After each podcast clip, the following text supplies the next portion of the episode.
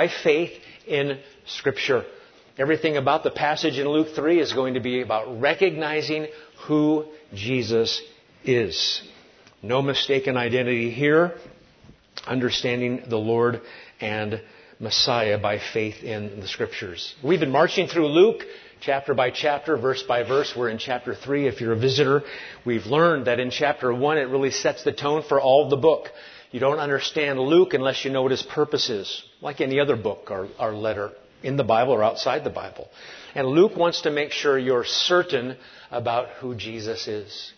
And he's writing to a man named Theophilus, and then for all of us who would ever be Bible God lovers, he wants us, Luke wants us to know that you have a certain Jesus, the right Jesus, because eternity is at stake.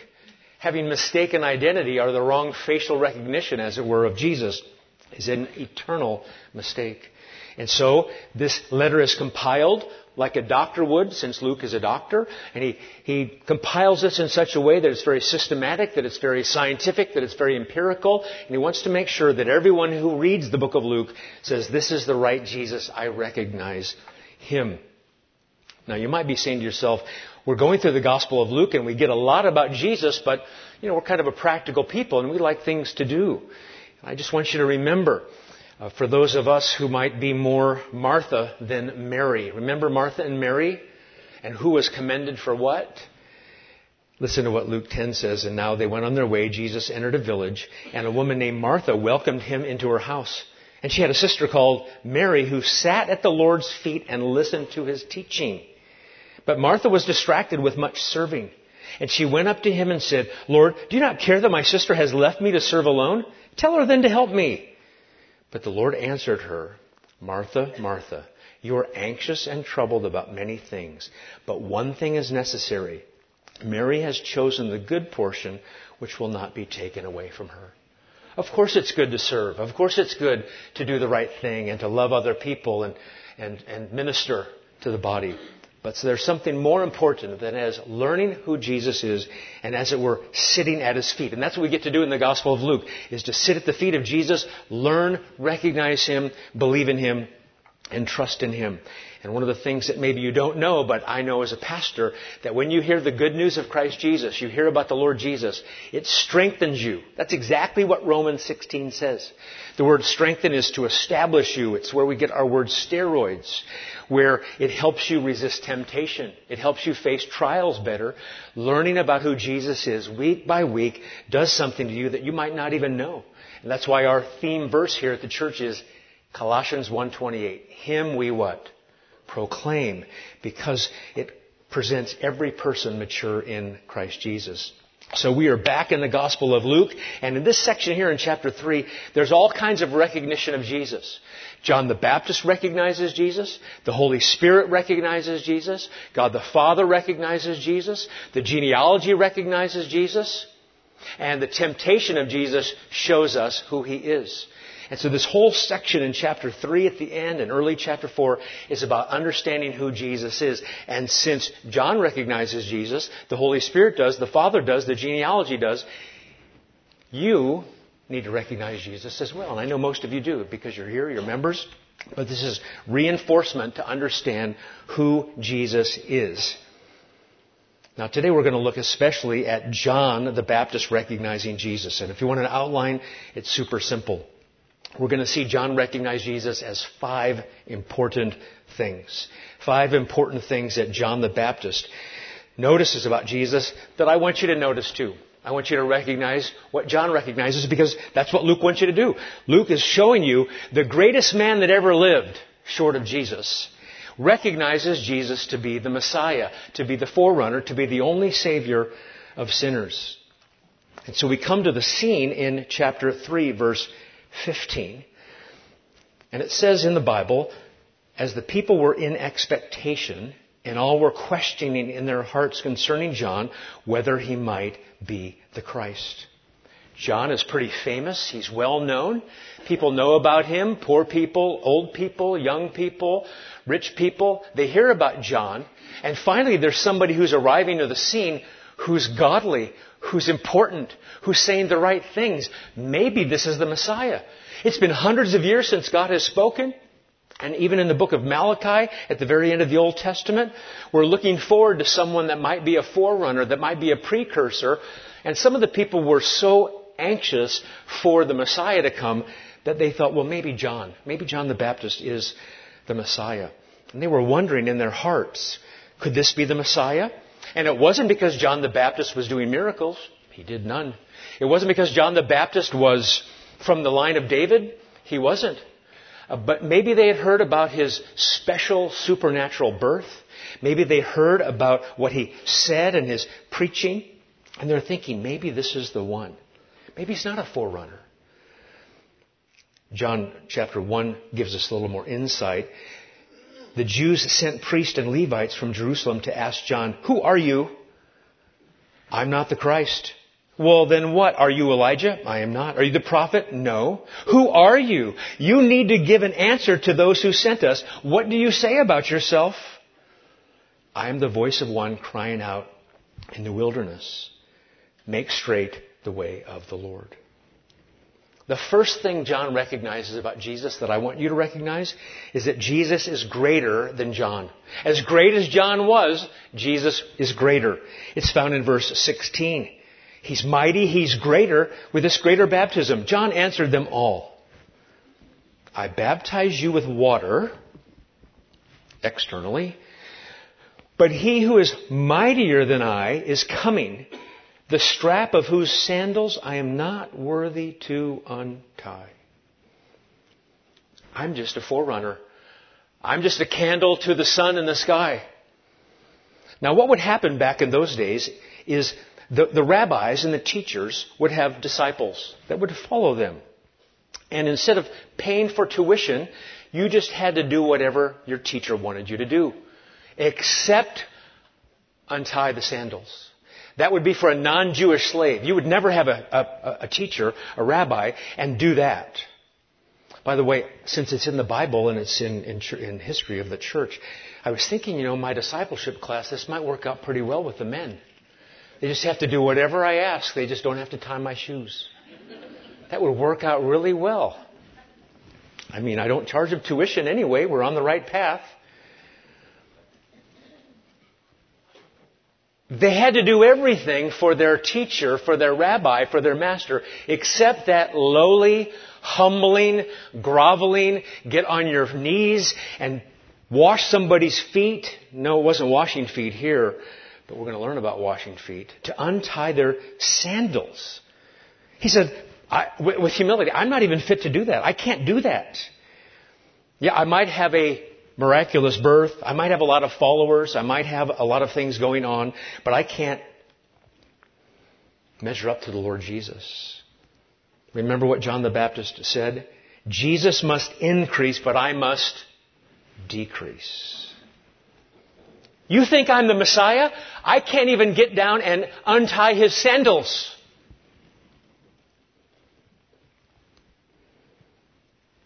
By the way, just as a practical note, uh, everything about John the Baptist, the greatest man who ever lived, was about serving the Lord Jesus. That's the ultimate. That's the ultimate. We get to serve the Lord Jesus. The greatest opportunity we have is to serve the Lord Jesus. And secondly, as I think about practical things, what was the only thing that mattered to John the Baptist? was pointing people to the Lord Jesus. Any kind of praise he received, any kind of honor, it was immediately reflected in saying, I want to honor and exalt the Lord Jesus. That's the only thing that matters to me. And that's the only thing that matters to this church when you give family Bible time, when you listen to sermons online. Is not just for John the Baptist, it's not just for preachers. This is what we do. There's a man named Zinzendorf, and he had a phrase that I, I like. He said, if you're a pastor, you need to preach Christ, die, and be forgotten. Pointing to the Lord Jesus. Not just good advice for pastors, but for everyone.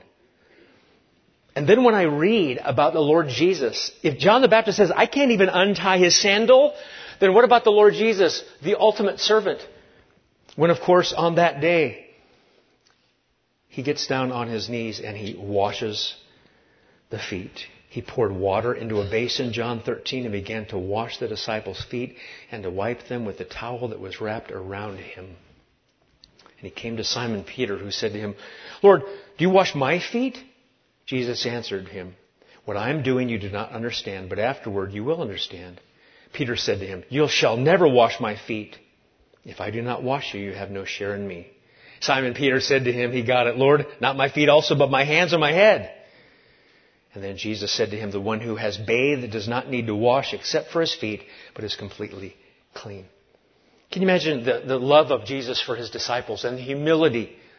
Jesus, the one who serves. If I had to ask you a question, what does Jesus come to do? He could come to be served because he's the King of Kings, the eternal Son who adds humanity, but instead he comes to serve. That's the theme of Jesus, right? Uh, Mark chapter 10 verse 45. The Son of Man didn't come to be served, but to serve and to give his what? A life of ransom for many. John here in Luke 6, uh, 3.16, I baptize you with water, but there's a mightier one coming, a greater one who's coming, and I can't even take the strap of the sandals and untie it. I could baptize in water, but I can't do anything internally to people. Right? I, I might be able to dunk people. I might be able to take people into the Jordan River and baptize them. But what Jesus does is far beyond what I could do. David Gooding said John could put repentant people in the water. In a sense, anybody could. Only one who is God could put people in the Holy Spirit or the Holy Spirit in people.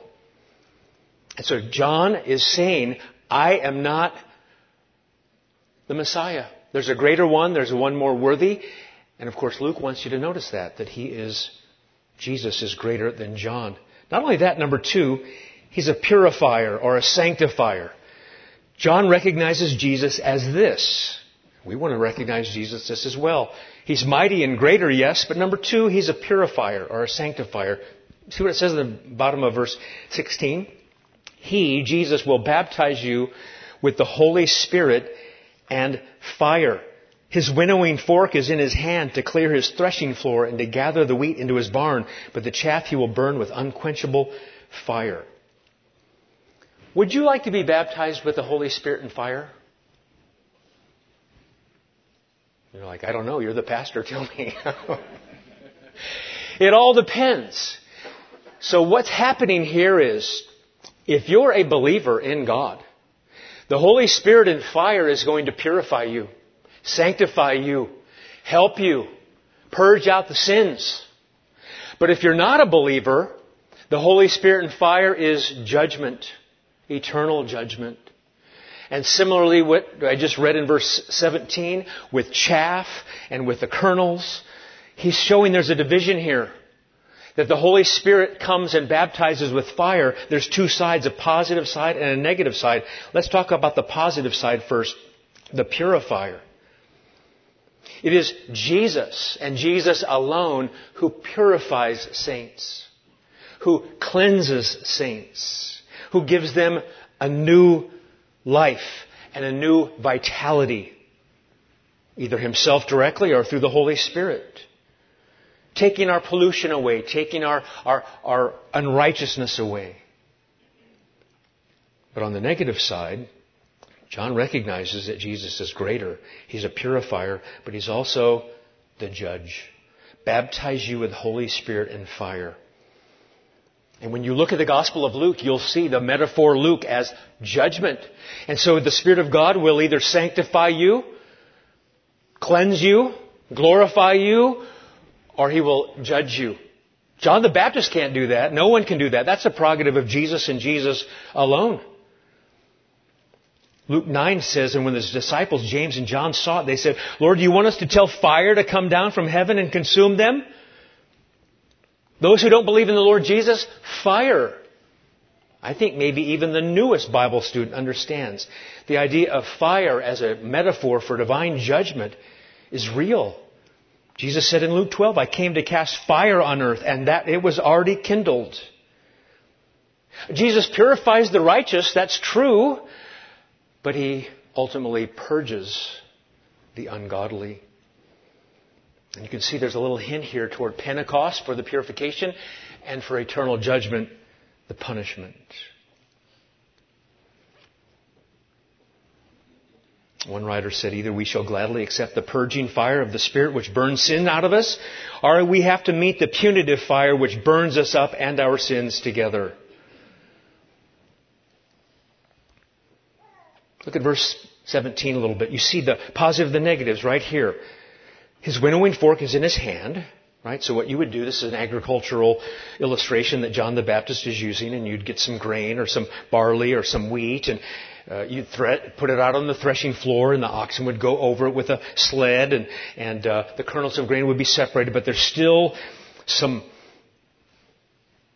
something clinging to the to the kernels. And so you have to pick up your winnowing fork and you throw it up and the Mediterranean wind blows the chaff away and the kernels fall down. It's a means of, separation.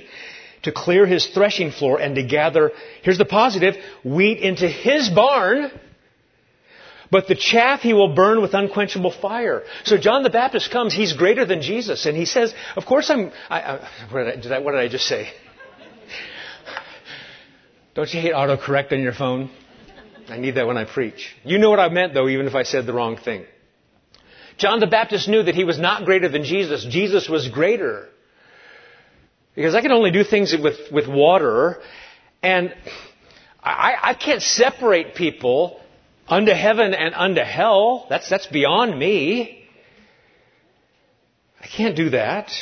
How's John the Baptist just a man going to send people to heaven or send people to hell? There's one who's greater than John, and it's Jesus. I mean, what kind of language is this? It's so comforting to the Christian. You just look at it, to the, to the believer. Gathers the wheat into his barn, but the chaff he'll burn with unquenchable fire.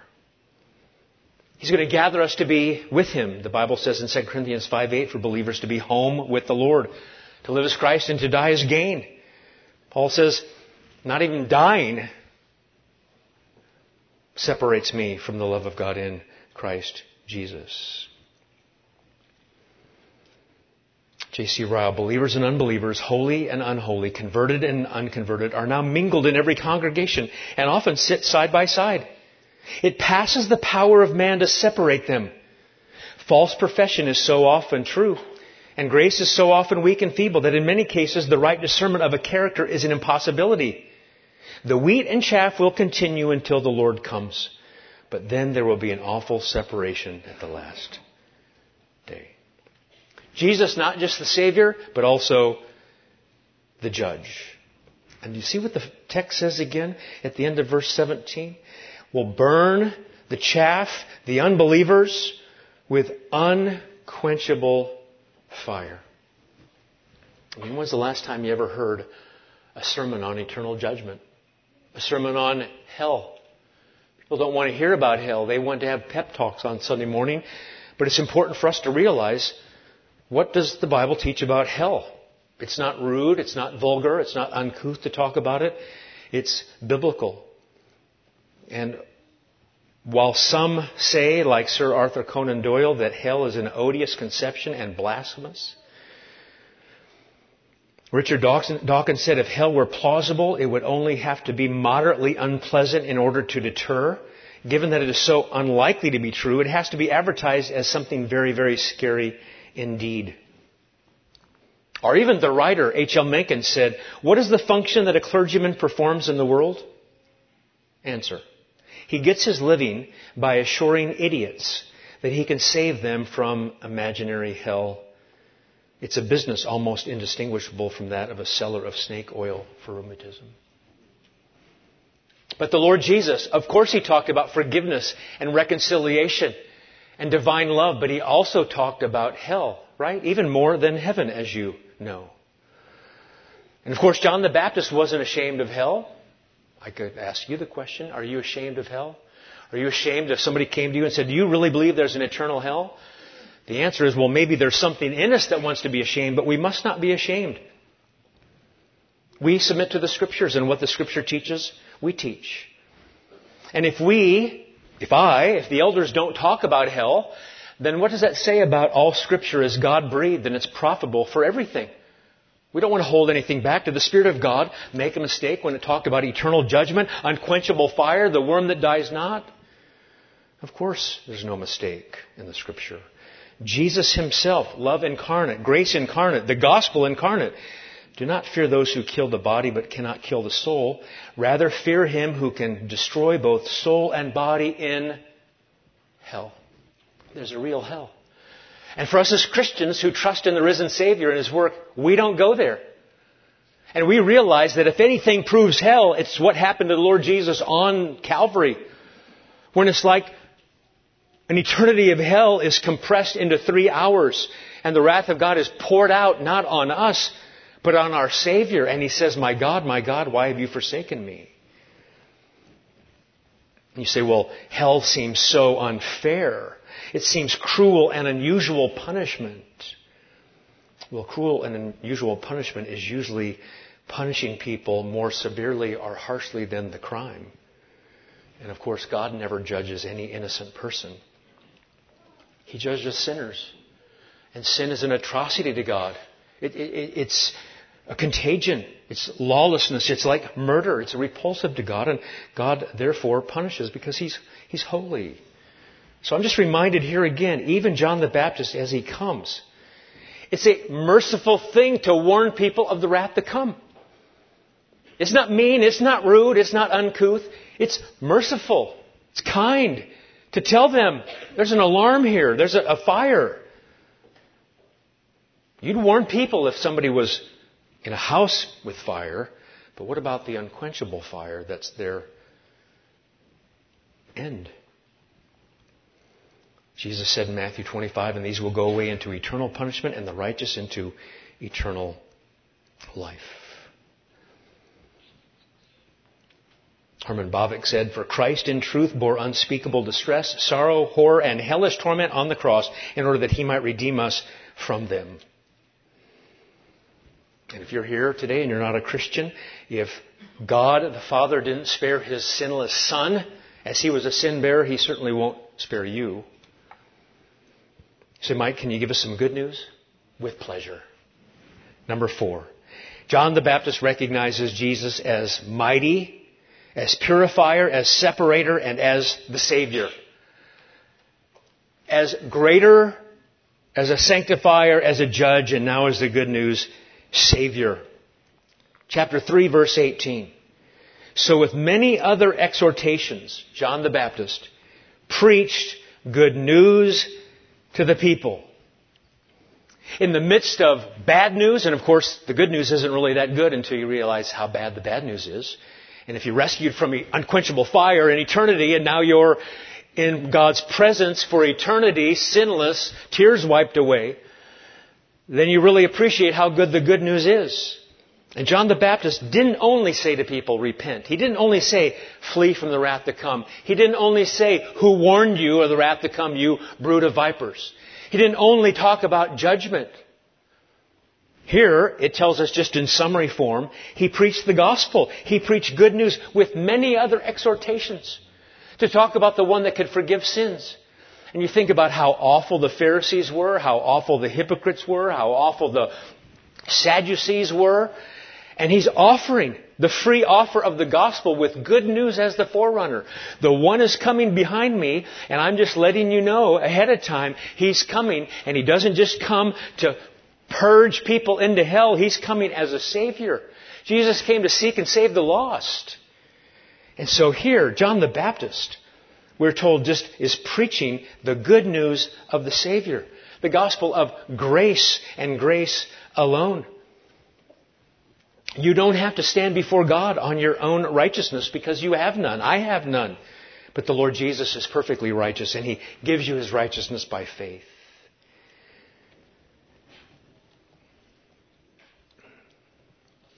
Yes, He talked about the unquenchable fire. But he also talked about the one who is going to come and die on Calvary and be raised from the dead. John the Baptist, can you imagine? The greatest man who ever lived is talking about the Lord Jesus. And there's hope for all of us. And we look back as Christians and we say, Oh, I'm so thankful to be rescued from that. I mean, when was the last time you said that? Lord, thank you that I don't have to pay for my own sins. Jesus the just died for me, the unjust. Thank you. He himself bore my sins. He became a curse for me. When was the last time you said that?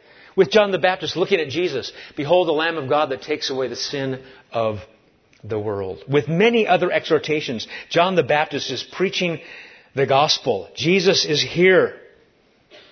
And he didn't just say, well, you better watch out what you're going to do. He's here to tell other people this is what Jesus came to do. And fifthly, John recognizes Jesus even if it'll cost him his head. Even though there's persecution. Luke is writing this and he wants you to see that John the Baptist says, I, I, I recognize Jesus. He's coming. He's greater. He pur- purifies. He purges. He saves. And I will recognize him to the point of death. Willing to die for Jesus. Verse 19. But Herod, by the way, there's a bunch of Herods and they're all awful. Seminary, you have to know them all. What's a tetrarch? Which Herod is this, that, or the other? If you want to just skip to the end of the test, they're all wicked. They're all related, they're all wicked. We, when we go to Israel and visit, oh, this is Herod's palace, this is Herod's Herodium, this is Herod's this, that, and the other. I'm just thinking, I can't keep all these Herods straight, so I've just relegated them all to my old age as they're all bad. But Herod the Tetrarch is reading, ruling kind of a, a fourth of a region, who had been reproved by him for Herodias, his brother's wife, you know that story, and, the, and just the incest, incest, and just the sleazy dancing and everything else. John the Baptist is going to lose his head for reproving people for sexual sin. I see that in the future of America coming soon too. For all the evil things that Herod had done, not just with this weird marriage thing, but for all the evil, he rebukes added this to them all that he locked up John in prison. I'm going to rebuke you for your sins, but also I'm going to rebuke you because you're marrying a woman who had been married to your brother.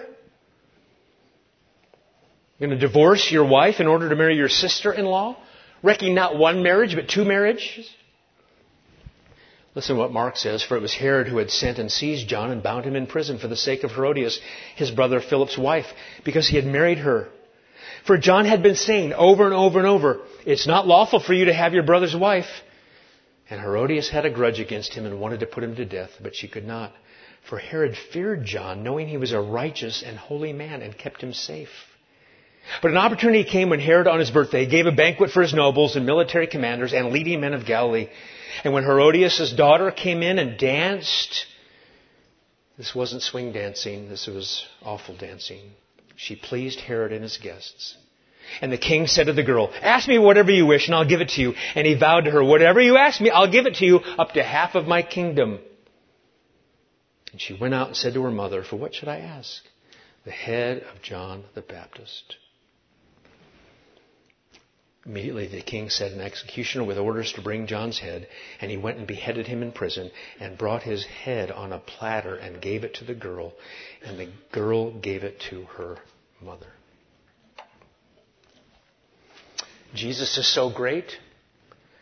I'm not the Messiah, John says. Jesus is the Messiah, and I'm willing to die for the truth that Jesus is the Messiah and to tell people about sin Verse 20 of our passage today in Luke 3 added this to them all that he locked John up in prison.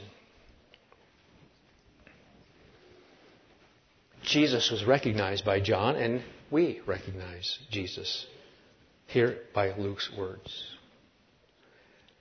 But not only did John recognize Jesus, the Holy Spirit recognizes Jesus. Look at verses 21 and 22. Yes, even more, not just the Holy Spirit, but the Father recognizes Jesus.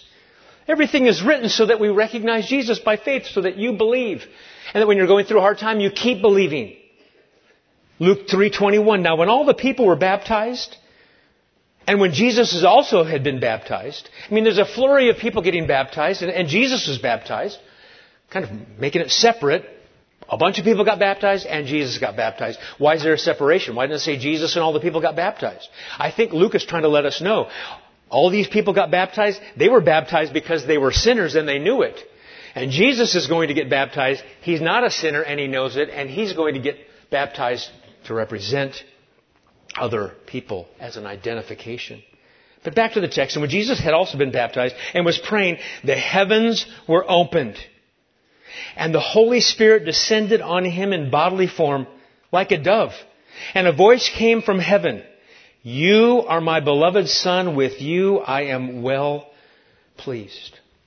Did you know when the Bible teaches that the heavens are going to open, like I read in Revelation chapter 19 to start the service?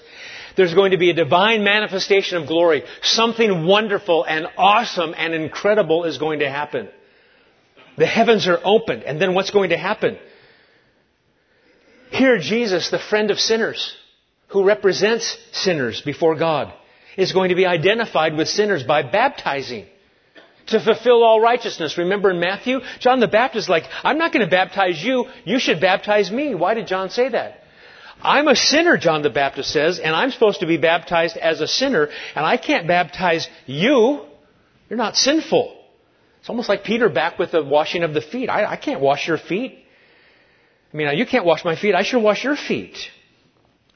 Jesus joining with sinners, as it were as an act of solidarity. It's almost like John the Baptist um, shows us with this passage that Luke has. The baptism, yes, he got baptized, but who's the one who gets baptized? And how does the Father recognize the one getting baptized? And how does the Holy Spirit recognize the one that gets baptized? Let's interested in the baptism itself, although that's important. And by the way, for those of you who somehow don't want to believe in the Trinity, here you see, do you not, the Father,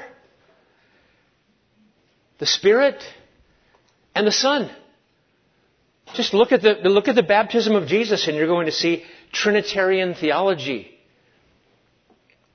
This is my beloved Son, whom I am well pleased.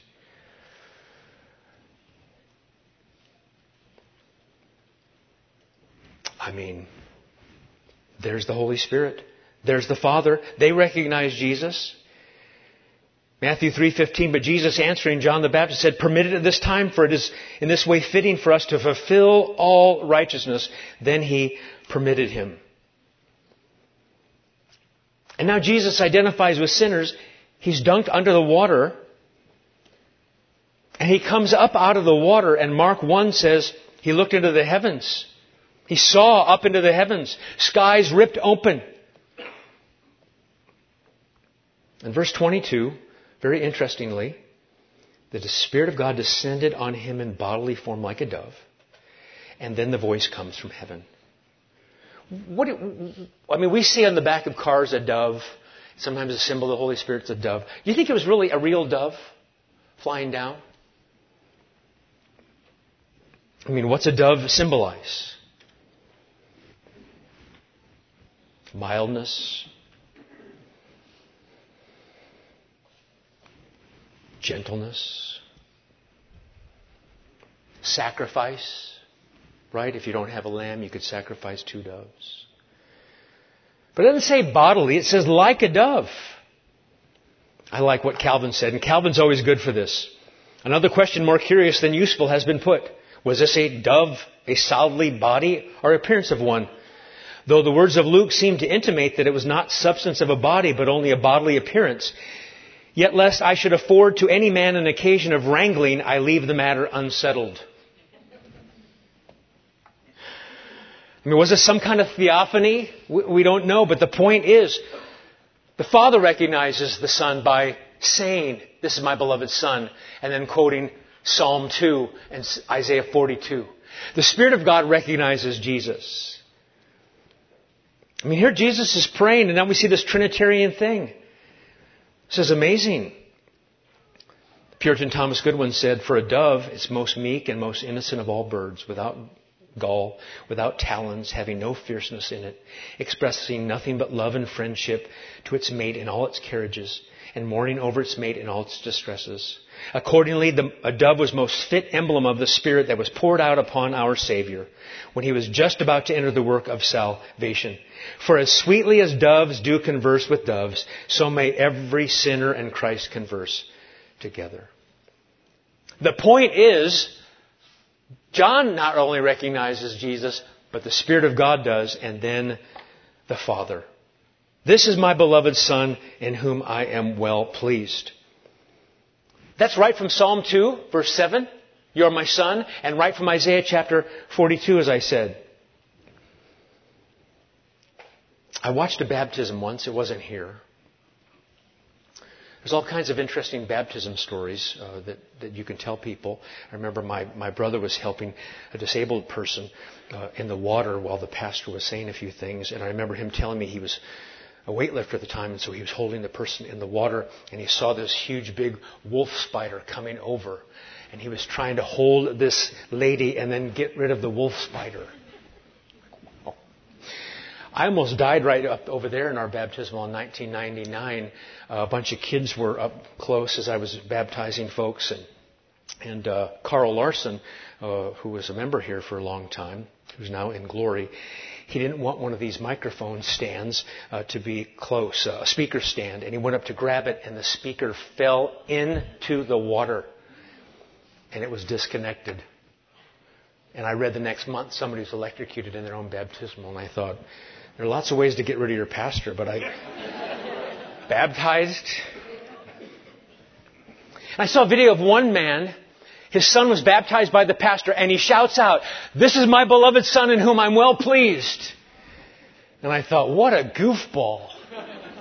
One of the elders needs to go rebuke him.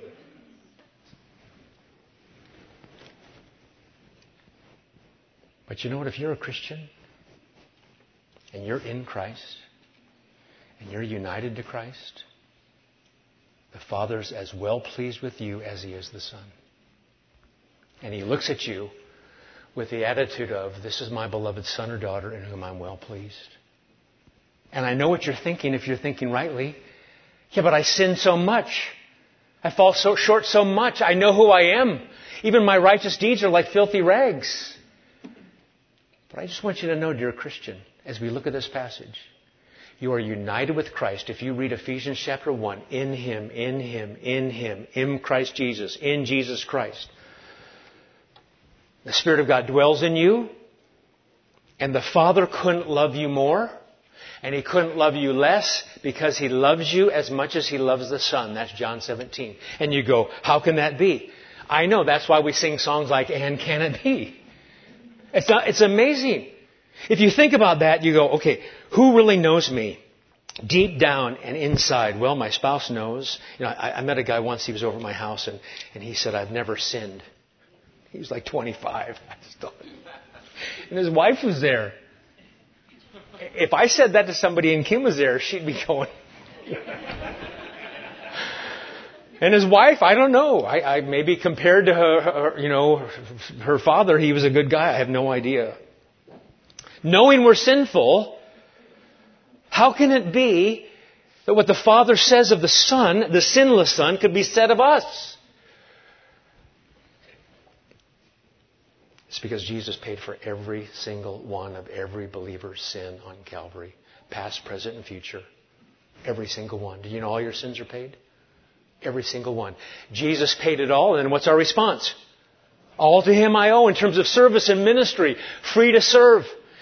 If you don't think you're right with God, you won't spend a lot of time in ministry because you're going to be thinking, I'm just going to look at myself. Am I saved? Am I not? And that just makes you not very useful for God's kingdom. He didn't say of Jesus, with you I was well pleased, but then the incarnation happened. He says, with you I am well pleased. The delight that the Father has for the Son has never started and it will never end. In every aspect, He's pleased with the Son. He's pleased with his birth. He's pleased with his youth. He's pleased with his inauguration into public ministry. He's pleased with everything up to 30 years old and farther. This is my beloved Son in whom I'm well pleased. When you think about sacrifices even aren't pleasing to God ultimately, It's obedience that's pleasing to God. And here we have Jesus, the obedient one. In eternity past, with the Spirit, with the Father, Jesus, eternal counsel to send Jesus to go rescue.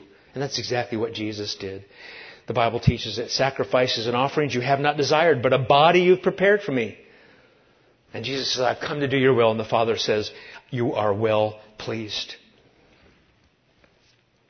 Now, sometimes when people get ordained, most often in, in, in evangelical churches, you lay hands on people, other elders lay hands on that other pastor to say, we're signifying that this pastor is ordained into gospel ministry now. And it's kind of a big deal if you're a pastor to be ordained in ministry. Here Jesus is 30 years old and he's ordained into gospel ministry, not by the laying on of human hands, but the word of the Father and the Spirit descending upon him. God in three persons, blessed Trinity. Here comes the Messiah. And off to get tempted, tempted, he's soon going to go. I want you to know that far from God being stoic and removed and unloving, this is the affectionate word, you are my beloved son. Closeness, affection, Trinitarian closeness. By the way, that had always been true on the eternal scale the Father and the Son and the Spirit having a love, loving one another. One of the reasons why we're Trinitarian is because there's a one who's lover and one who's loved. That's why we don't believe in Muhammad because how could there be any love in Muhammad when there's no eternal Trinitarian love? What was true in heaven is now true still on earth. I'm going to come and identify with sinful humans even though I'm not a sinner. And God the Father says, Amen. And the Spirit of God says, Amen. The smile of approval by God and the Spirit of God coming down in the form of a dove. I think, dear congregation, it might help you in your Christian life to think about the Father's love for the Son and then how He loves you because you're in the Son by faith and by faith alone. Like I'm going through a big trial. I've got all these issues. Yes, the Father loves you. I've told the story many times. I remember flying home from Omaha to Los Angeles. I wasn't married at the time. And my mom said, uh, Who's picking you up from the airport? This is before Uber, before Lyft, before everything else. And I said, I don't know. I have no idea. And my mom started to cry. And I thought, Mom, I'll, I'll make it somehow. I guess I'll hitchhike. And I said, Why are you crying? She said, There are 10 million people in Los Angeles, and you don't know one of them well enough that they'll come and pick you up from the airport. That's probably on me. I probably wasn't lovable. The only person really that matters if they love you or not, if you're a Christian, loves you. All the others are extra. Spouse extra, kids extra, family extra, parents extra, extra. We're loved by God. This is my beloved Son in whom I'm well pleased. He said it again at the Transfiguration, did the Father to the Son. When it comes to recognizing Jesus, Luke wants you to recognize Jesus with John. Of course, the greatest man on earth, pointing to Jesus. He, I, I just baptize with water. He, he baptizes with the Spirit. He, he purifies Christians. He, he purges unbelievers. Who has the right to do that but God Himself? He's a Savior that all would come to Him by faith. And He's such a recognized Savior that we'll even die for Him. But more than John the Baptist, it is the Father and the Spirit's commendation of the Lord Jesus. So when you think to yourself, I don't know if I really believe in Christianity, or I'm having doubts, or my assurance is wavering, maybe there's another way, I want you to know there's no other way. Make sure you keep reading your Bible, and you'll say to yourself, if the Father approves of Jesus, and the Spirit approves of Jesus, and the greatest man who's ever lived approve of Jesus, I approve of Jesus by faith and by faith alone. Let's pray. Thank you, Father, for this word. I'm thankful that it's only by your grace that we recognize these things. We, we acknowledge that faith is a gift. We thank you for the Lord Jesus. We thank you that he never sinned so he could be our sin bearer. We thank you that he was spotless so that he could be raised on the third day. And we're thankful that beyond our imagination, there's a Trinitarian love that's now spilled over into us and you're well pleased with us? And can it be? We pray this in Jesus' name. Amen.